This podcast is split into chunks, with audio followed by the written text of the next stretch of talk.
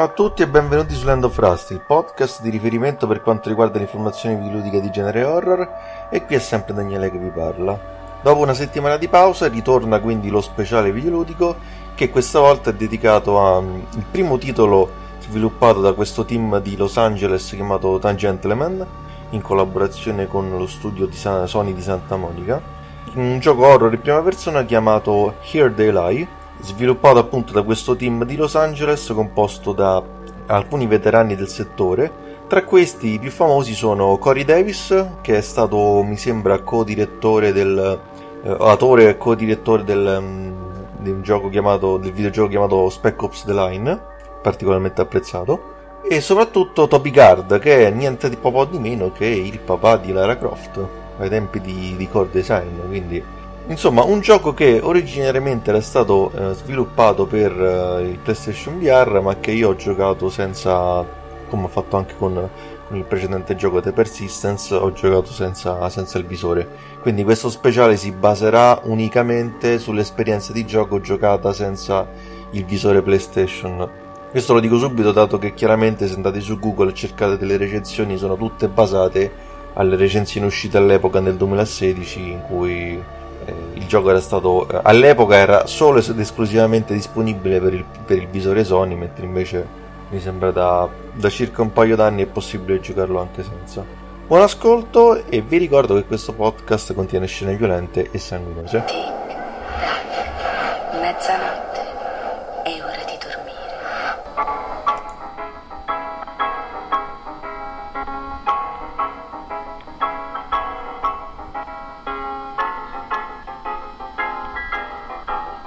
In They Lie, il nostro alter ego è un misterioso individuo chiamato Buddy, un uomo che ha, ha fatto perdere le proprie tracce finché poi un giorno non decide di, di tornare in città per riunirsi con una donna con cui in passato aveva instaurato una, una relazione sentimentale. Questa donna si chiama Dana e nel gioco la inseguiremo letteralmente all'interno di un, di un, paesaggio metropolitano, di fatto una, una, una città, um, un'ambientazione metropolitana piuttosto desolata, andata in miseria dall'estetica monocromatica, in quanto di fatto il gioco è completamente in bianco e nero e, e quindi le scale, le scale di grigi la fanno da padrona. E i pochi elementi colorati che vedremo nel gioco sono il sangue, il vestito di Dana, che è un vestito color giallo, particolarmente spiccante, e anche una serie di fotografie che faranno anche da collezionabili, diciamo, si può dire. Una serie di fotografie che daranno vita, se raccolte chiaramente, ad una serie di riflessioni e monologhi di carattere filosofico ed esistenziale, che insomma fa un po' anche capire la natura piuttosto strana che andremo a vedere adesso eh, per quanto riguarda la trama e la narrazione di, di Here They Lie. E di lì a poco Buddy quindi si imbatte in dei misteriosi individui umanoidi che infestano vicoli e strade della città e che vorranno farci la pelle nel caso in cui decidessimo di andare a disturbarli, perché di fatto questi un po' andremo più avanti, non sono veri e propri nemici, ma sembrano più come degli animali, come in una, come in una sorta di savana urbana in cui basta lasciarli nel proprio habitat e non, e non ci faranno alcun male, ecco terminata questo, questo incipit, uh, cominciamo, a parlare, cominciamo a parlare della trama di, di Here They Lie, che insomma non è proprio un lavoro semplice semplice, perché dato che una trama vera e propria non ce l'ha, non, non si seguono schemi classici, è tutto un po' una sorta di... un po' si fa un po' a ruota libera, ecco. Chiaramente allora, come prima interpretazione si può pensare. È chiaro che parliamo di un, di un gioco eh, che è un'enorme allegoria, un enorme viaggio onirico, un viaggio della mente. E quindi eh, si può pensare e quindi il nostro scopo chiaramente è quello di dare un, un'interpretazione a, agli aspetti simbolici che il gioco presenta. E l'interpretazione più, fa, più facile riguarda il, quello che probabilmente è, è, l'unico aspetto piuttosto chiaro del gioco che è così che, che, si, che riguarda l'abbandono, la fuga e, la riunione, mettiamola così, ecco. Ed è questa, diciamo, è una delle prime interpretazioni che, che, io ho letto in giro più che altro, ma che a mio avviso è un po'. è un po' troppo, un po troppo sempliciotta, come posso dire. Perché. Perché comunque il gioco presenta di un astrattismo abbastanza. abbastanza elevato, quindi ridurla un po' così nella relazione sentimentale e quindi dare quindi vita a, a, alla, alla, crisi sentimentale e all'abbandono mi pare un po' troppo, un po troppo semplice. Quello che invece ho interpretato io eh, è, qualcosa di abbastanza di, di molto più complesso, ecco. Ossia che il gioco per me è una metafora sulla fede. Ossia, Buddy è un uomo comune e Dana è l'idea di utopia, sogno, massima aspirazione e ispirazione, una sorta di musa praticamente. E, e arriva, diciamo, arriva poi un momento della vita in cui entriamo in crisi perché magari quel sogno e quell'aspirazione chiaramente prevede degli ostacoli non da poco, cioè è una scalata. La... e quindi se questa, scala, questa scalata poi diventa dura e, e quindi ci sono quei momenti in cui ci sentiamo degli incapaci, ci sentiamo degli inetti, degli inu- delle persone inutili. E nasce così in noi un senso di fuga, quindi la fuga di Buddy era la fuga nostra, dal nostro sogno. E al tempo stesso però chiaramente sappiamo che sotto sotto quel sogno non lo può reprimere. E quindi ecco che Buddy ritorna il ciclo dell'eterno ritorno, penso anche un po' al ciclo dell'eterno di, ritorno di Nietzsche, poi vabbè diciamo adesso sto andando un po', anche io sto andando un po' a ruota libera, ecco.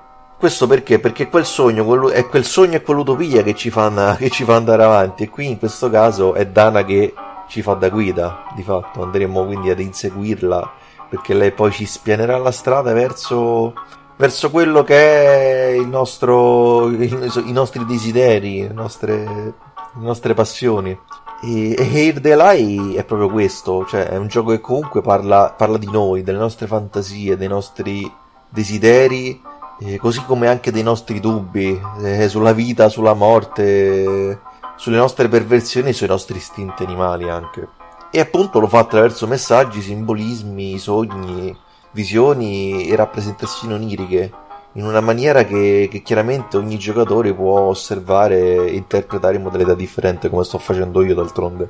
Un gioco che si affida così tanto ai simboli, all'astrattismo, che ripetibilmente può portare al giocatore stesso a più modi di interpretare il gioco e anche a seguito di più run, cioè io stesso, io, io chiaramente, io prima di fare questo speciale ho preferito giocarlo due volte, un po' come ho fatto anche in passato per altri speciali e, devo dire che già nella seconda partita, infatti, sono arrivato a queste conclusioni un po' più di alto livello, mettiamola così. Parliamo quindi di un horror psicologico nel senso più letterale del termine, in quanto proveremo sensazioni di iniettivo. Comunque proveremo stupore, proveremo sgomento, disagio, perplessità e, e chiaramente, essendo chiaramente un horror, anche una bella dose di ansia, dato che Parliamo di, parliamo di un gioco che fa della surrealtà e, e dell'esoterismo le sue caratteristiche principali. E più volte quindi ci ritroveremo nella condizione di non capire quello che sta accadendo, né per quale motivo. E secondo me vi dirò non lo sanno neanche, neanche gli stessi sviluppatori di Gentleman. Una surrealtà che alla lontana arrivando un po' a quella di, di David Lynch, devo dire. Anche alcuni stili, eh, alcuni stili eh, fanno pensare un po' ad alcuni film del, del buon David. E non a caso molti hanno definito questo gioco come linciano. Per me più che linciano la definizione che sintetizza al meglio l'esperienza, questa esperienza di gioco di Here They Lie è definizione migliore che meglio si presta è, è dantesco. Questo perché l'esperienza di gioco They Lie è, è un'esperienza profondamente dantesca perché ho sempre avuto la sensazione di fare una discesa verso gli inferi attraversando gironi danteschi in cui l'umanità viene mostrata in tutta la sua primitiva miseria e, e privata da ogni morale speranza, così come tutto il mondo di Yerdelai viene privato dai colori, i quali sono presenti, come vi dicevo all'inizio, solo in piccole dosi e non a caso i colori spesso sono associati a qualcosa di sapiente, qualcosa di, di colto, cioè, oh, chiaramente penso a Dana comunque che, che, è la nostra guida, una sorta di Beatrice dantesca appunto. E anche le fotografie dove appunto ci sono queste pillole filosofiche di, di pensieri colti e, e illuminanti e, e, che appunto fanno da contrasto completo appunto al trocloditismo, alla follia e alla violenza appunto fortemente associate a questo asfissiante bianco e nero. E chiaramente queste sono tutte riflessioni da me che sono tutte farina del mio sacco, quindi cioè, non è che il gioco ti, ti dà dei segnali e dei segni evidenti di, di, tutto quello che ho detto, perché poi ognuno ci può vedere quello, quello che vuole, ci può, ci può vedere Nirdelai e, e io trovo questi giochi che lavorano così tanto con la psicologia della mente, in cui il giocatore viene portato a fare dei viaggi mentali eh, deliranti, li trovo veramente fantastici, veramente perché poi sono quei giochi che poi vanno oltre poi l'intrattenimento, perché qui è, chiaro, parliamo di, di, un gioco dove l'intrattenimento è praticamente assente, dove al contrario ti vieni stimolato continuamente e dove, dove appunto cerchi di dare un senso a tutto quanto. E magari un senso non c'è, ma perché magari non ce l'ha, non ce l'ha la vita il senso e quindi, e quindi rimani così, rimani, rimani un po'... cerchi di dare, cerchi di aggrapparti, cerchi di di scalare, di fare una scalata alla ricerca di, di, un qualcosa che magari alla fine non trovi, ma che però, come spesso dicono alcuni filosofi, anche se non trovi va bene lo stesso perché poi magari non è la destinazione che conta, ma è il viaggio. E Here They Lie è, è un viaggio della mente che ho trovato veramente unico e, e senza uguali al di là di, molti, di molte recensioni che al contrario invece, ma probabilmente condizionati dal, dal VR che non ha, non ha, aiutato, ma poi beh, questo poi lo vedremo più avanti insomma. È un gioco che, che, è difficile da commentare perché comunque fa veramente, si, si basa fortemente sull'esperienza personale, quindi è difficile, se voi vi chiedete un parere, è, è molto difficile perché vi posso soltanto dire provate a giocarlo e, e trovate voi la risposta. Uh, nel senso, voi magari vi chiedete: Ma Hirdelai è bello? Eh, purtroppo non ve lo posso dire perché è veramente troppo, troppo soggettivo a livello di, di trama e, e, narrativa. Io l'ho. È il classico, comunque parliamo chiaramente del classico gioco che o lo si ama o, o lo si detesta. Io, io lo rigiocherei all'infinito, vi posso dire solo questo.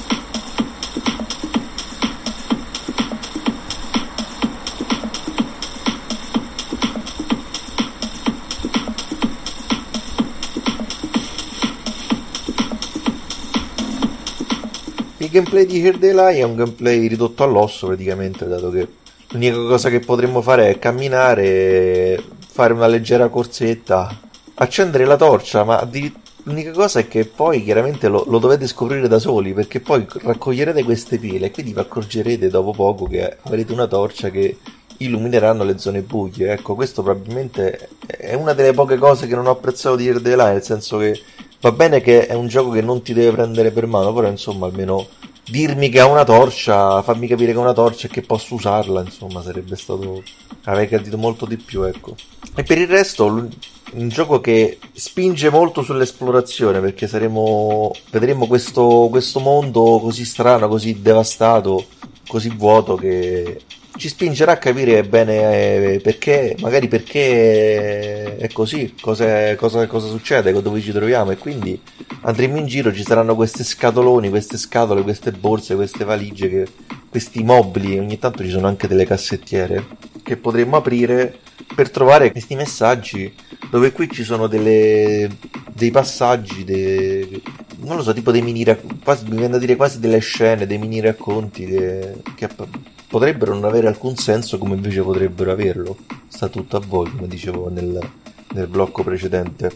E la parte e, e gameplay che si basa chiaramente molto sul, sull'esplorare, ma occasionalmente anche sul, sulla, sul sopravvivere. C'è una componente survival molto minima in cui come vi ho anticipato prima, avremo a che fare con delle misteriose creature o comunque dei misteriosi individui con, con queste maschere, queste, queste, maschere cornute, questi, questi, questi, uomini che camminano a quattro zampe che girovagheranno su, nelle, nei vicoli e nelle stradine e dovremo stare attenti ad evitare perché basta avvicinarsi troppo e, ed è praticamente morte certa perché poi chiaramente nel gioco non potremo difenderci, non ci sono armi, non ci sono né armi da fuoco né armi da mischia e quindi se, se saremo troppo, troppo sbadati nel, nell'entrare nella, nella loro area, diciamo tra virgolette, andremo incontro a morte certa, ecco.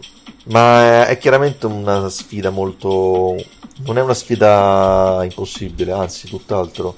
E il gioco, queste parti sono state fatte volutamente in modo molto, molto semplice, proprio per, perché comunque parliamo di un walking simulator di fatto, quindi eh, non si voleva spezzare troppo il ritmo di gioco con, con sessioni survival troppo complicate. E quindi Tangentleman ha optato per per questa soluzione che onestamente allora io non so se avrei messo eh, mi viene più da pensare che è stata Santa Monica il publisher a spingere su questa soluzione per, come per voler dare al gioco un, un minimo di, di sfide e non ridurlo a un nudo e crudo walking simulator horror ma io, boh, io avrei scelto diversamente anche se boh, da una parte così dall'altra poi ripenso a, a, quello che ho detto prima a proposito di, a proposito di Dante e all'inferno dove c'è il famoso verso di Virgilio quando dice a Dante eh, non ti curare di loro ma guarda e passa.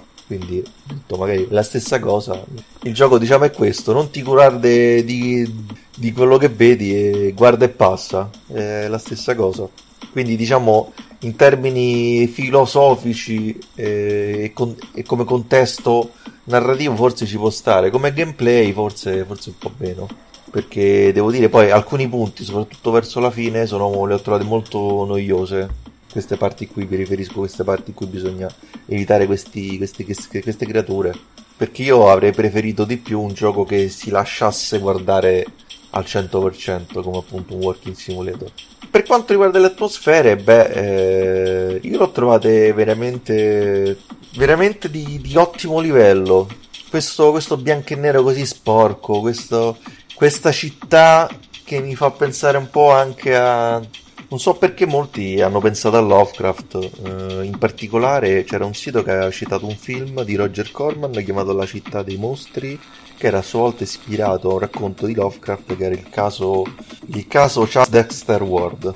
Io non lo so sinceramente, io come estetica addirittura ho pensato a Metropolis di Fritz Lang, certo Metropolis era, era un film di fantascienza dove c'era questa città ambientata nel futuro, qua non, non parliamo di un, di un, gioco di fantascienza ma come, come, squarcio estetico proprio, questo bianco e nero, questa ambientazione sviluppata in verticale, un po' fa pensare un po' in effetti anche, a, anche questo a un, non so che di dantesco, dato che appunto anche nelle cantiche di Dante c'è uno sviluppo eh, spaziale dello spazio verticale chiaramente dato che è una, è una salita verso Dio insomma. Quindi ha un non so che di divino l'ambientazione di questa città di Hirdela insomma dove, dove dal basso verso l'alto si arriva a qualcosa di più divino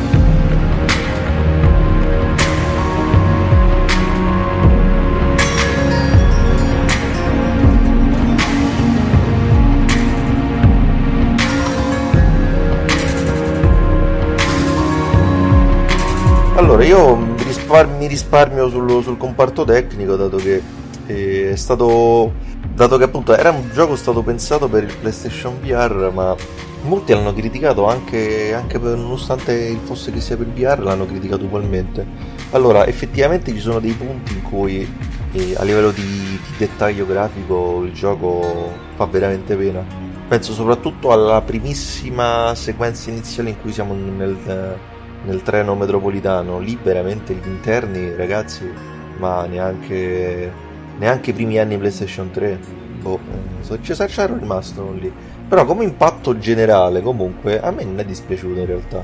Poi appunto, vi ripeto, ci sono dei, delle, delle, cose che, van, che funzionano e che non funzionano, però in generale il comparto tecnico alla fine fa quello che deve. Quindi non me la sento sinceramente di, di criticarlo troppo. Sul sonoro anche devo dire ci comportiamo abbastanza bene. Ho qualche, qualche riserva sul doppiaggio italiano più che altro, perché quando leggo, quando raccolgo il, le fotografie colorate in cui partono questi, questi monologhi, questi pensieri, ogni tanto c'è qualche...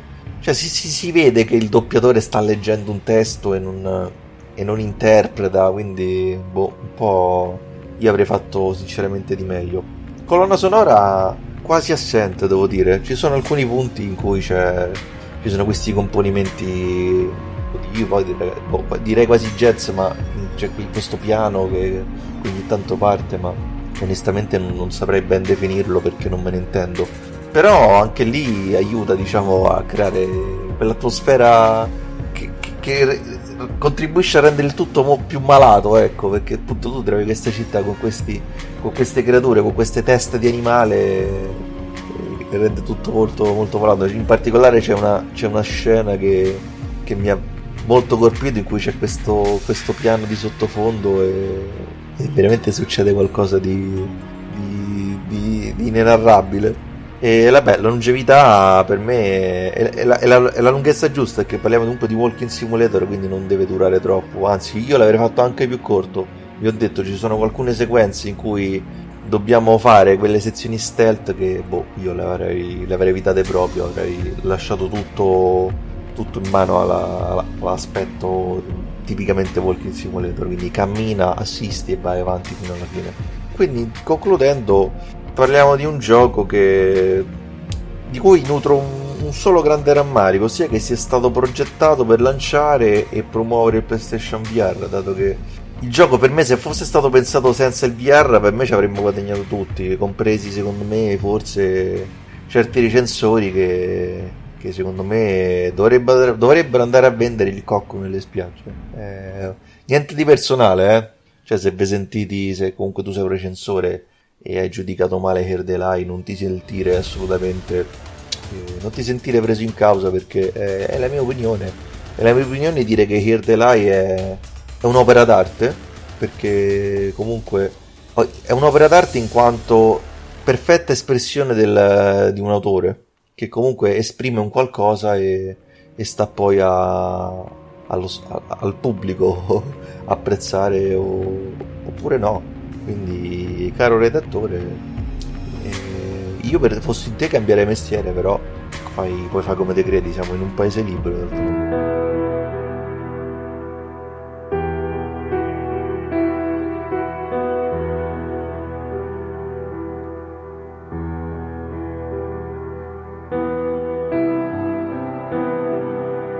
quindi un gioco che è veramente molto, molto complicato da, da descrivere, quindi il mio consiglio, dato che appunto magari avete sentito parlare di questo gioco quattro anni fa e quindi magari vi è rimasto impresso la cosa che sia un gioco esclusivo per VR, e invece no, non è per VR, quindi secondo me potete rimediarlo tranquillamente. Tra l'altro in questi giorni c'è sul PlayStation Store, ci sono i saldi e mi pare l'avevo visto tipo a 5 euro.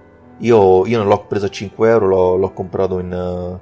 In versione fisica, come sapete io sono un, H, un incallito collezionista, quindi l'ho, l'ho preso in versione retail, però se a voi non interessa potete comprarlo nello store eh, a 5 euro finché è in saldo e, e così magari potete dargli una, una possibilità perché vi assicuro è, è comunque nel bene o nel male è comunque un'esperienza e, e soprattutto poi io poi mi fa specie che alcuni dicono che che è un, un horror anonimo. Eh, tu lo dici con horror anonimo, però poi non lamentiamoci che poi escono horror che sembrano tutti uguali. Perché comunque per una volta che esce un horror che vuole essere diverso, eh, insomma, non lamentiamoci perché poi appunto o te lamenti perché l'horror è, è troppo derivativo oppure perché c'è al contrario c'è un horror che, che è anonimo e eh, non rispecchia i tuoi gusti. Eh, che vi devo dire? Io spero che possiate dargli una, una chance e che possiate apprezzarlo per, per quello che è. Detto questo, lo speciale finisce qui. Se volete lasciare un commento, scrivete nelle pagine Facebook e Instagram o nell'account Twitter Land of Rust. Grazie per l'ascolto e l'appuntamento è al prossimo log, ossia alle news settimanali. Alla prossima, ciao ciao!